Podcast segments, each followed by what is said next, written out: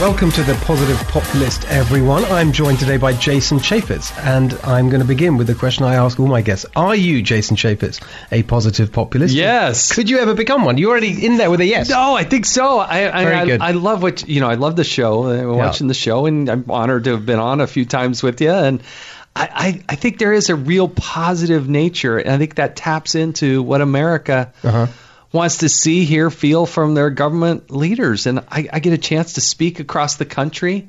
And I get it, I don't know, it does not matter if I'm in Iowa or Georgia. It doesn't matter. I get the same type of positive reaction. To And this. then let's look at the sort of populist part of it because you're, you know, originally well known to everyone as a Republican member of Congress. And now you're on Fox News. I want to talk about that in a second because we both kind of made that transition from politics to Right. being in the media, which is like really weird for me. I don't know what it's like for you, but uh, I'll get to that in a second.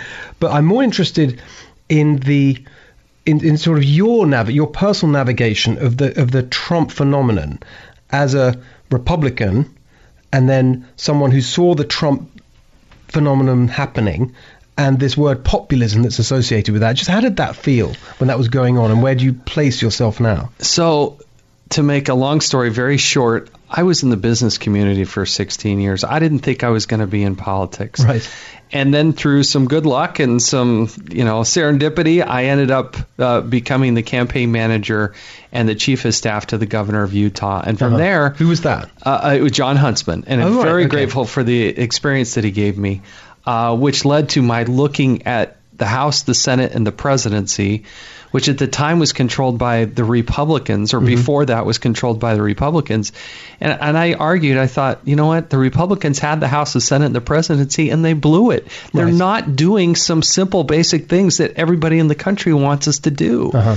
So I got elected the same time as Barack Obama, and I, I, from my vantage point, I saw things getting worse, not better. I remember the 787 billion dollars that Obama got to to stimulate the economy, and it was spent on government. It wasn't spent on roads, bridges, and infrastructure. Things like that that just really, to my core, offended me. The more I got to dive deep into it, where I could spend 24 hours of my day looking at how the government works and um, it was really interesting because you move forward to the Trump presidency. I didn't see it at 1st Uh, I supported uh, Marco Rubio. I thought he was a good president. Uh, would be a good president. I, I disagreed with him on immigration issues, but I agreed with him on other things. Yep.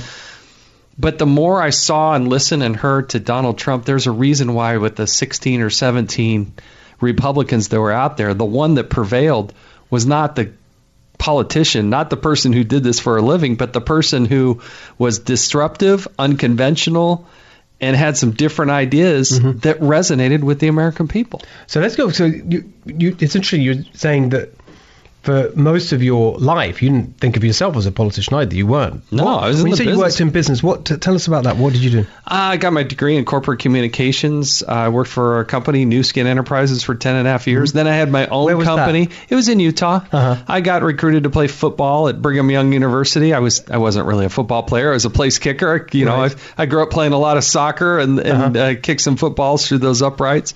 Um, met my wife, got a good job. Had my own business, kind of went out on my own. Utah? All in Utah. In Yeah Salt Lake. in, in just south of Salt Right. Lake. And then my mother actually passed away from cancer. Uh, she fought breast cancer and Uh-huh. and a good ten year battle. Uh, I grew very close to my mother during that time, uh, even closer than I had been before. It was the same year that the Huntsman started the Huntsman Cancer Institute, and I was Oh, touched wow. by that. So my entrance to politics was a desire to give back. I didn't know much about Jon Huntsman, but I thought, wow, this family put in hundreds of 1000000s Mm-hmm. of dollars to fight cancer. I can put up some campaign yard signs, and it turned out to be a little bit more than that. personal connection. But Yeah. what about the? So the, just tell us about some of the places you worked. I think it's always interesting. Like, I when I think about you know that some things I've ended up doing. I, I like you actually. Funnily, enough, very similar. I you know most I think of myself mostly as a as a business person working. I've Yeah. started companies and worked in companies and so on. What are the, some of the that really informs what you how you approach Yeah, issues it- and problems. What what tell us some of the specific When you started a company, what tell us about that? How did that? feel? Well, the the company I'd worked before that was a high growth company, and mm-hmm. so they were making decisions and growing exponentially by tens of millions of dollars, and consequently, a kid in his 20s was taking on management responsibilities he probably shouldn't or wouldn't Right. be able to do otherwise. But when I left that, I was hired to help manage some other companies. Uh-huh. And I got to have a real critical eye on saying, look, this works and this doesn't. You Yeah. should do this and you shouldn't do this. Or I'd come in to help evaluate a company on how they did marketing and sales and how they Uh-huh. spent their money and what is their marketing message and and how that sales cycle right. it's really interesting because I think it's that private sector experience. You know how people all the time say, "Well, I want to get into politics. What should I do?" And the and the the best thing I tell them I said, "Don't get into politics. Right. You got to have some real life experience, and then you can lean on that experience." In government, because I, I worry that this bureaucracy, these 2.2 million federal employees, Yeah.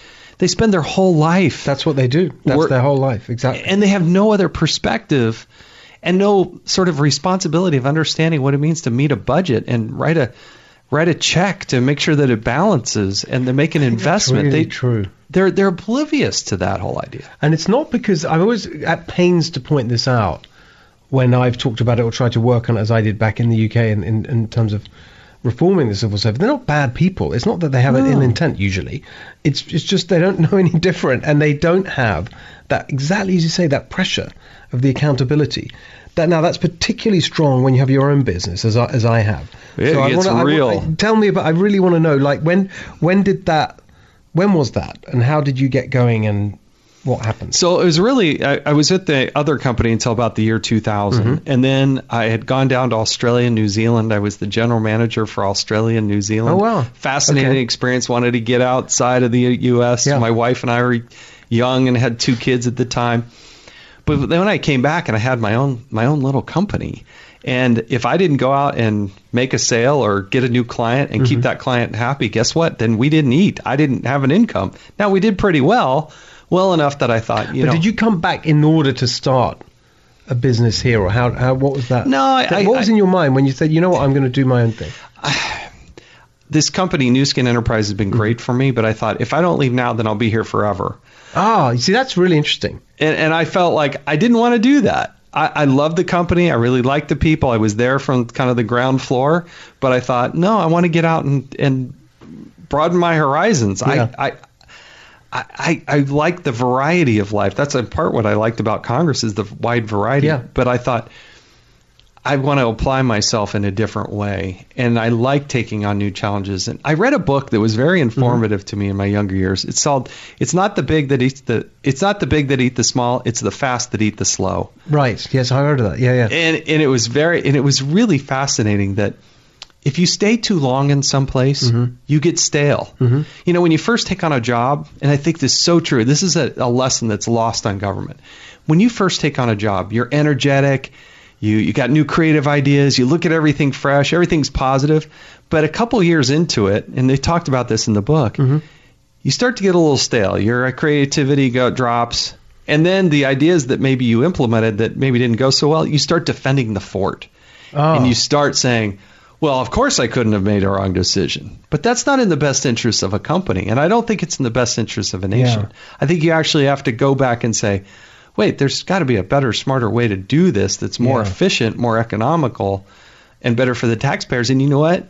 Maybe we shouldn't even be doing it at all, even though we did it in So the past. Mindset. hmm You was, you was there with you from your way before you got into politics. You you, Oh, you yeah. brought that to it. Yeah. See, this is just so important. I find. it, it, it's that turnover. I, I, I played, uh, like I said, I was just a place kicker. The head coach, LaVell Edwards, had been there for a long time. Yeah. But he liked having new assistants because he wanted to look at a new way to play the offense and a new way to play the defense, a new way to do things. Mm. And it made us a powerhouse at the time. They were really quite effective and quite good then.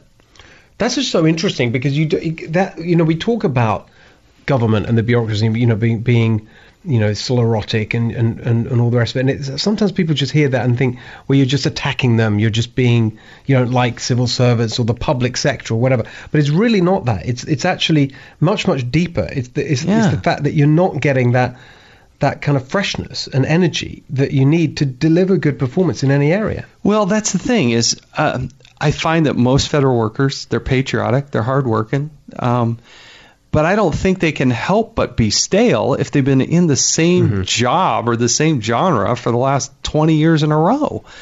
Freshen it up. Take Right. challenge something new. I really wish, I really think the formula is backwards.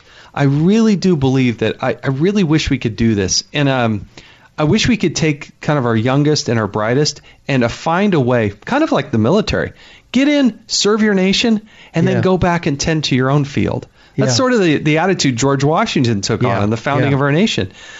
That's There's- really great. Honestly, I, I remember talking to my you know my best friend who and we we worked together in the government and we literally I actually I literally remember where I was when we had this conversation. We we were just going into to number 10 Downing Street. We were kind of mm-hmm. fresh and thinking how we're going to try and make things better and all the kind of dreams you have.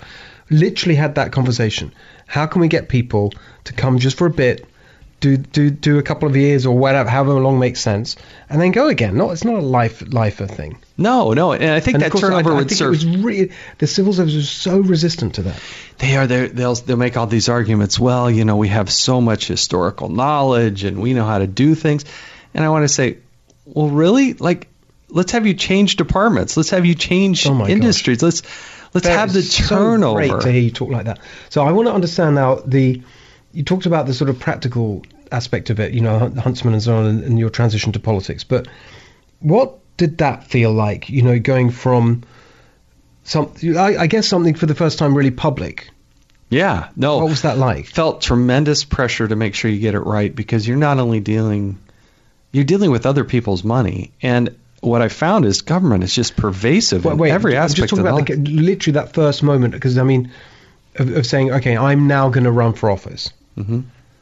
That that what that feeling of putting yourself out there and having a really clear, are you going to win or lose? You know, what was the story? Did you, you know? I just want to hear the mechanics of it, I guess, to start with, so we get, you know, the was it a primary? You know, how did you get? yeah so I, I you know i did the huntsman thing Mm-hmm. and very good then i got to see up close personal and how and i thought and i looked at the the, the utah delegation at the time three house members and two two senators and i felt like there was one that i could i had a better argument that i i didn't like take him out. yes you're was- not going to see. You're too polite. Yes, I, he's a very nice gentleman, and I don't want it to be personal. And I won, you know, so I'm trying to be. So you you launched a primary challenge. I did. And Okay. you're not supposed to do that. You're not supposed to eat one of your own. And like I, That's interesting. I, I- didn't know that. well, Okay. no, you kind of, you know, give No, I meant that deference. you did that. That's how because. But I suppose that's the whole point of it. It get totally fits They're what you were saying elections. earlier to get fresh blood. That's right. And I said, uh, look, I went to go get Chaffetz.com and imagine how surprised I was. It was available. I mean, I, Wow, did, I didn't have what you typically normally have big Right. name ID or big Yeah, money. I yeah. didn't have personal funds to do this. Uh-huh. We created a, a grassroots group of people and went one person at a time and said, Mm-hmm. If you want to be part of the solution as opposed to part of the problem, I need your help. Mm-hmm. I can't get from here to there. I'm not going to raise as much money. I don't have the big name ID. Mm-hmm. But if you can help us, here's what we want to do fiscal discipline, limited government accountability, and a strong national defense. Mm-hmm. And then I'd talk about it from there. Well, that grew. And it wasn't showing up in the public polling. I remember, and I get the number slightly wrong, but it was something like four, uh, 3.4% I was polling at, plus or minus 4.7%. Right, I mean, I was like statistical zero. This is yeah. March of 2008. Wow. When we got to the primary in June, I won by 20 percentage points. Wow. It's because we created this big army of people That's amazing. who said, "Yeah, I want to join you and I want to help because I I do want to So be were part you seen at that point as the anti-establishment person? Yeah, it was sort of pre Tea Party. It was sort of Uh, like yeah, the front end of the Tea Party that sort of said, "There's nothing here that says." That, you know, I argued. I said, "Listen, the founders wanted this to happen. Yeah. They didn't want you to sit there forever. If they did, then you'd get elected once, and you know, 40 years later, we would revisit the idea. But it's every 24 months in the House." Mm-hmm. It's okay to not vote for the same person. Mm-hmm. You know, I can do this, and here's how I would do it differently.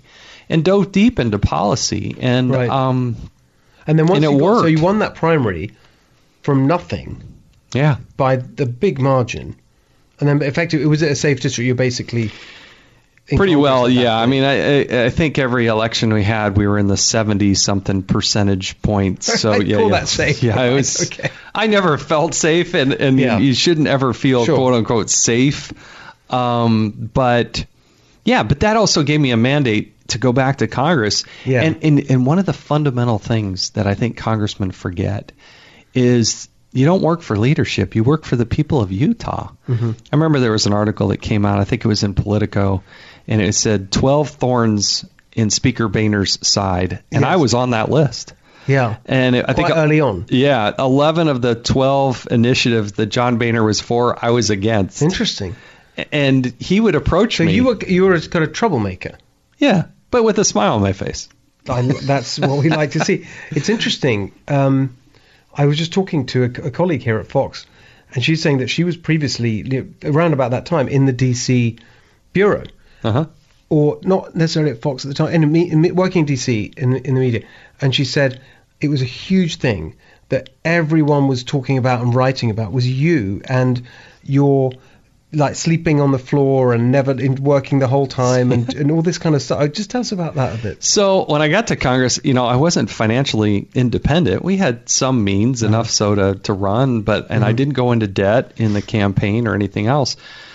But as I started to look at the pricing of homes in D.C., we make a nice income as a member of Congress. Don't get me wrong, Yeah. but not enough to have two homes and two electric bills and Right. two, you know.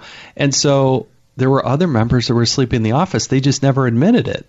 And so Oh, I did that. And one of the things I think that distinguished me early on is I've always been kind of offended that members of the House of Representatives have spokespeople. Like, really? You Yeah, just got elected yeah. to be the representative, and you have to have a middleman out there to try to protect you so you don't say anything stupid? That never made sense. So I never had a spokesperson. If you had a question, whether it be a constituent. So, honestly, it's really interesting talking to you because we've kind of connected, you know, been on the show as you mentioned, and we see each other. But Yeah. I honestly had no idea how sort of we see things the same way. It was really interesting when I was like just that particular point about the spokespeople. I remember when we were looking at the, in, in government about um, back in the UK. One of the things I just that why that you have all these agencies and government bureaucracy, and they all have communications departments and giant communications departments, strategy departments. I think why do they need to do this? Why do they need to employ people? They're mean, there- part there's the- gotta be some- part of the government. You know, like it's ridiculous. There's got to be some organization. You want to make sure you have a good website that's a, you know, but if I was elected to the representative, I better be able to answer the questions. Yeah, yeah. And, and so, but that was a huge new phenomenon Wow. in DC. That was unheard of. What do you mean? You, And I guess this is just before the real kind of takeoff of social media and all the rest. well, of it. and that's the other around that time. Yeah, that's uh, and I was using uh, Facebook and Mm-hmm. Twitter before almost any one of my colleagues. Mm-hmm. At the time, there were Yahoo news groups. And so, if you were kind of rising the ranks of our Right. volunteers, I, you would go into this Yahoo news group, and that's how I would communicate with you and give you some insider information. And it was a closed group; nobody else could see it. And um, but yeah, social media was my friend because Right. I wanted to communicate me directly. And did this annoy the old guard, if I can use that term? Did, did people? Did you feel that they, they were totally annoyed? didn't get it. Right. There's still a lot of members. You know, we just recently had, I think it was the president CEO of, of Google come up and testify Mm-hmm. Yeah, before yeah. the House Judiciary Committee. And what a joke. Those Yeah. members, they, they have no idea what to even ask him because they don't understand technology. That's in part because they just don't come from that industry or they just don't have, they're just not part of this newer, Also, younger generation. there's the technical aspect of it, but also the kind of attitudinal aspect, which is that you know you're you're saying, sorry, I'm not paid a huge amount. I'm going to sleep on the floor or whatever. You, I heard the story. Had a cot, yeah. Okay, um, and making a virtue of that, or at least being open about it, um, and shaking things up and being on the list of people that were you know against what John Boehner's trying to do. You can imagine that that would just that whole attitude would really annoy a lot of people. Yeah. Did you? Yeah, right. But did how does that? But that's what, it's exactly what I got they mean to you in in person, or do you just pick it up? You know, Eh, do they some of 'em. snipe at you? How does it? Yeah, some of them. Okay. Um, it, some of them did. I mean, leadership didn't always appreciate it, but I think also as a conservative in my heart and a lot of libertarian bent to me, Mm-hmm. I felt like uh, I can do it with a smile on my face. You know, Mike Pence actually talks about this a lot. Uh, I'm a conservative, but I'm not grumpy about it. Right. Yeah, and yeah. um, you know, he was actually in our sort of leadership. He was our conference chairman when I was fairly young in, in the Congress and a, a good mentor and mm-hmm. friend to me along the way. And um, I just think getting out there and telling it like it is. I think the American public sniffs it out. I think mm-hmm. they can tell authenticity mm-hmm. without some focus group or something else. I think that's in part why Donald Trump does so well, even though everybody doesn't agree with every tweet or thing that he says. I think they feel like, wow, that's him unvarnished. You know, that's just that's what he's thinking. Stream of consciousness. So it's interesting just hearing you talk because it now makes a lot of sense to me that you ended up in that oversight role. You know, Yeah. it just feels like that because that's really when when you left. That was remind us what were what were your So I was the chairman. Yeah, I was the chairman of the oversight committee. and then bef- was that the only one you, you, you were on? uh, You on? You go on lots. Don't So you? I was on the House Judiciary Yeah. Committee, but I was really focused on the Oversight Committee, and that's where, after three terms, I became the chairman. It was only Right. the fifth time in a hundred years that that had happened, What- but it happened uh, but because you I focused on, on it. it to being the chairman. Yeah, usually it's all based on seniority. So and someone else gets it who's been there longer. but not on that committee necessarily. Well, the three people that I ran against, there were four of us in the running. All of them had served longer on the committee and Oh, raised on that more money. particular committee. Yeah, and all had raised more money for the party. So I was dead last in seniority, dead last. Huh. But I created a case and I showed the passion for it, and I said we're going to do things differently than had been done before. Yeah. And this is how we're going to do that. And I literally wrote a 75-page um, uh, playbook Yeah. and handed it out and made the case, and my colleagues elected me to to to chair that Again, committee. it's the same same as with the primary. Same yeah, sort of attitude. Yeah, yeah. I'm the underdog here. I get that, but I'm going to I make can the totally case. see why you could still connect with the disruptive kind of aspect. And I mean, I always think of that as a positive. I know that you know you've got to be careful about the consequences for people, but generally speaking, and that's how I was seen in, in the UK government. It's like this is like, and and you know, but some supported me and others kind of mocked me and the me, you know, whatever. But that's the pro- you know, it's like that notion of shaking things up. I think is really I, important. I remember, not to jump too far, Yeah. but when the Benghazi attack happened, Yeah. I was the subcommittee chairman of national security. uh-huh. And I remember talking to the legislative liaison from Hillary Clinton's office.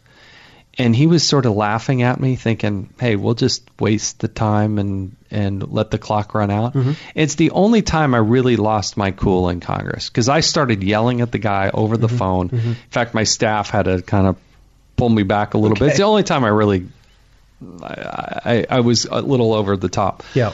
But I was so infuriated by the attitude and the approach Mm-hmm. and the brazen nature of him saying, "Yeah, we'll just wait this out. You're never going to get these documents. I'm never going to Wow. give these up to you." I said, "Really? I'm going to go to the end of the earth, and you are going to. You would have no idea how Wow. long and how hard I'm going to go after this. All That's I'm seeking is the truth, and."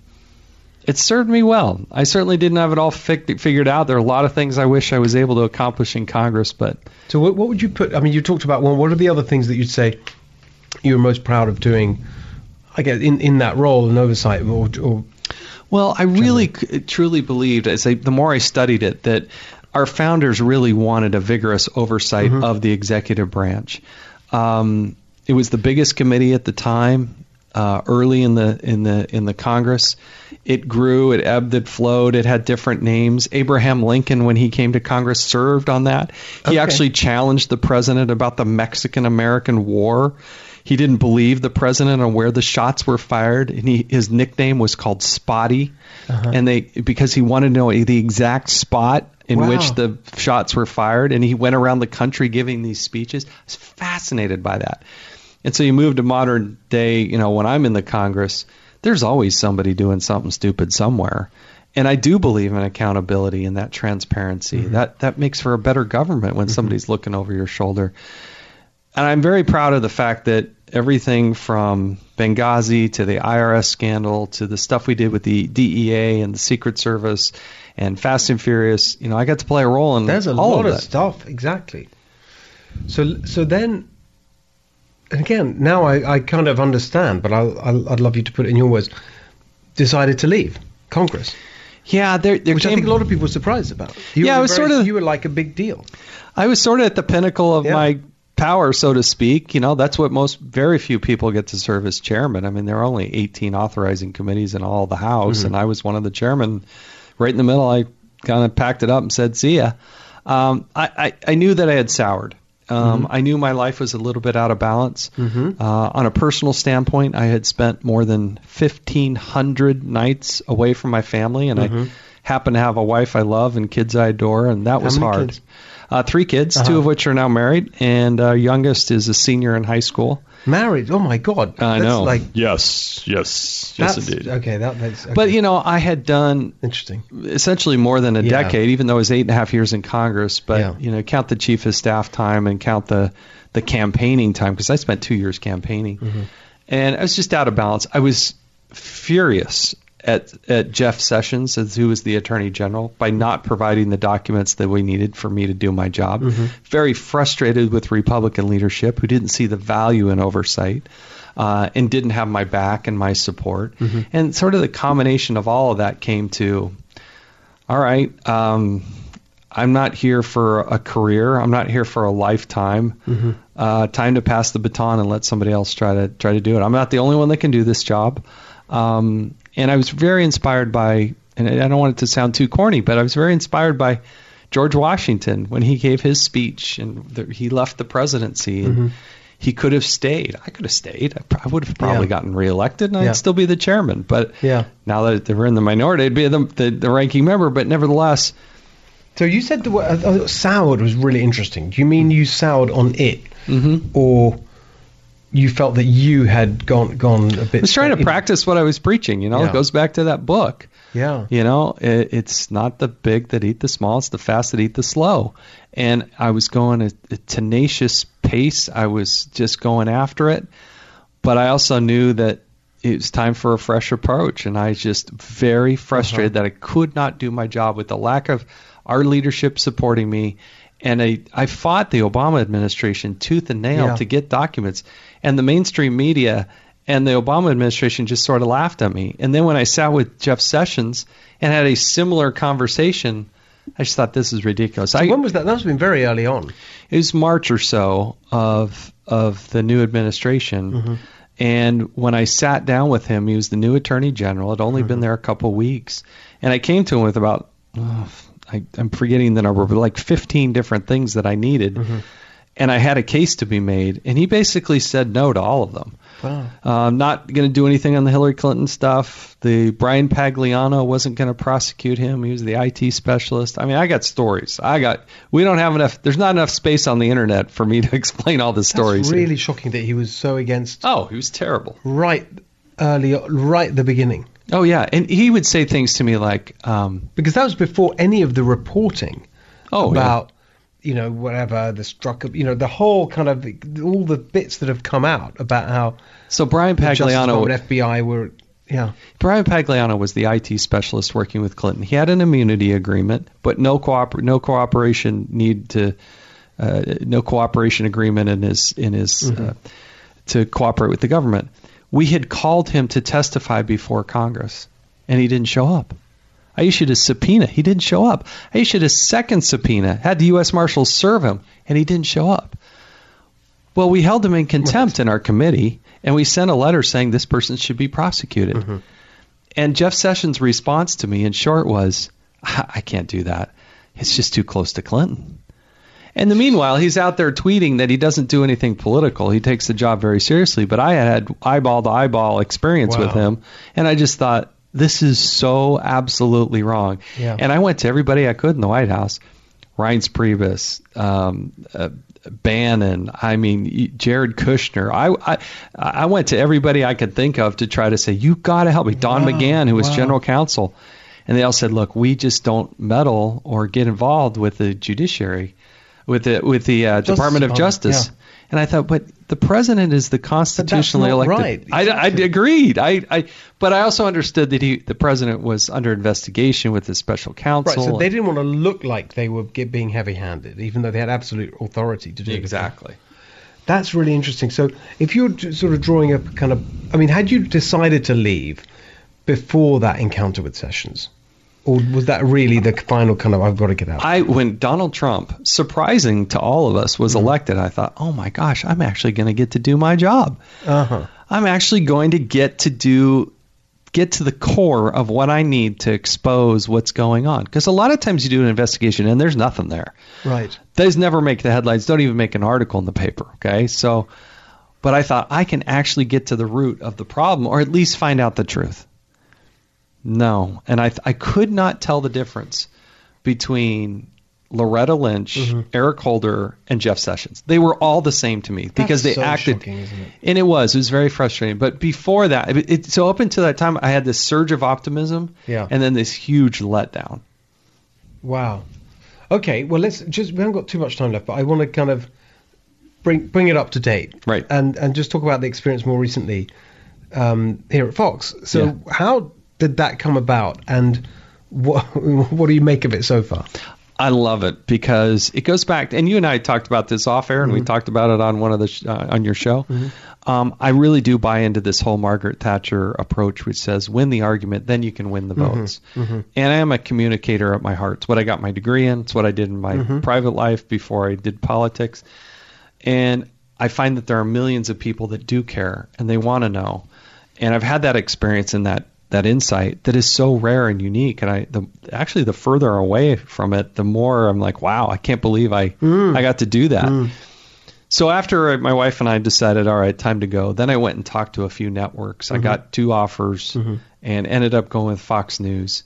And I remember sitting with Jay Wallace, who's uh, the president and uh, at the time, and uh, one of the co-presidents. And I said, "What What do you want from me?" He said, "He just he he was great." He said, "I just want authenticity. I just want you to be you. Don't feel like you have to support anybody or do anything." what we're paying you for, what we want you to do is just talk from your heart, your own experiences and your own perspective. And I thought this is a perfect fit. It's a it's a really a good fit. And so better balance in my life, good experience, wonderful people, and um, do It's true, that. it? That's what I found as well. And, and a lot of people look at Fox and they say, you know, I don't want to turn this into some sort of corporate propaganda, but just since we both had the same experience, really, of, mm-hmm. of, of, of, of complete career change to get into Right. it. And I remember just, and I still am constantly just struck by just what a warm, sort of kind, nice place Yeah. it is with ni- just nice people. You know, I mean, I know that some may think, well, you haven't met, you know, Yeah. so and so, whatever. But I that has been my experience. yeah. No, and and, and uh, Just nice good people, assume they, the conspiracy theorists out there. Oh, they must want you to do this or that. No, never had anybody push me. That's exactly direction. the uh, same. But it's interesting because it feels to me like one thing.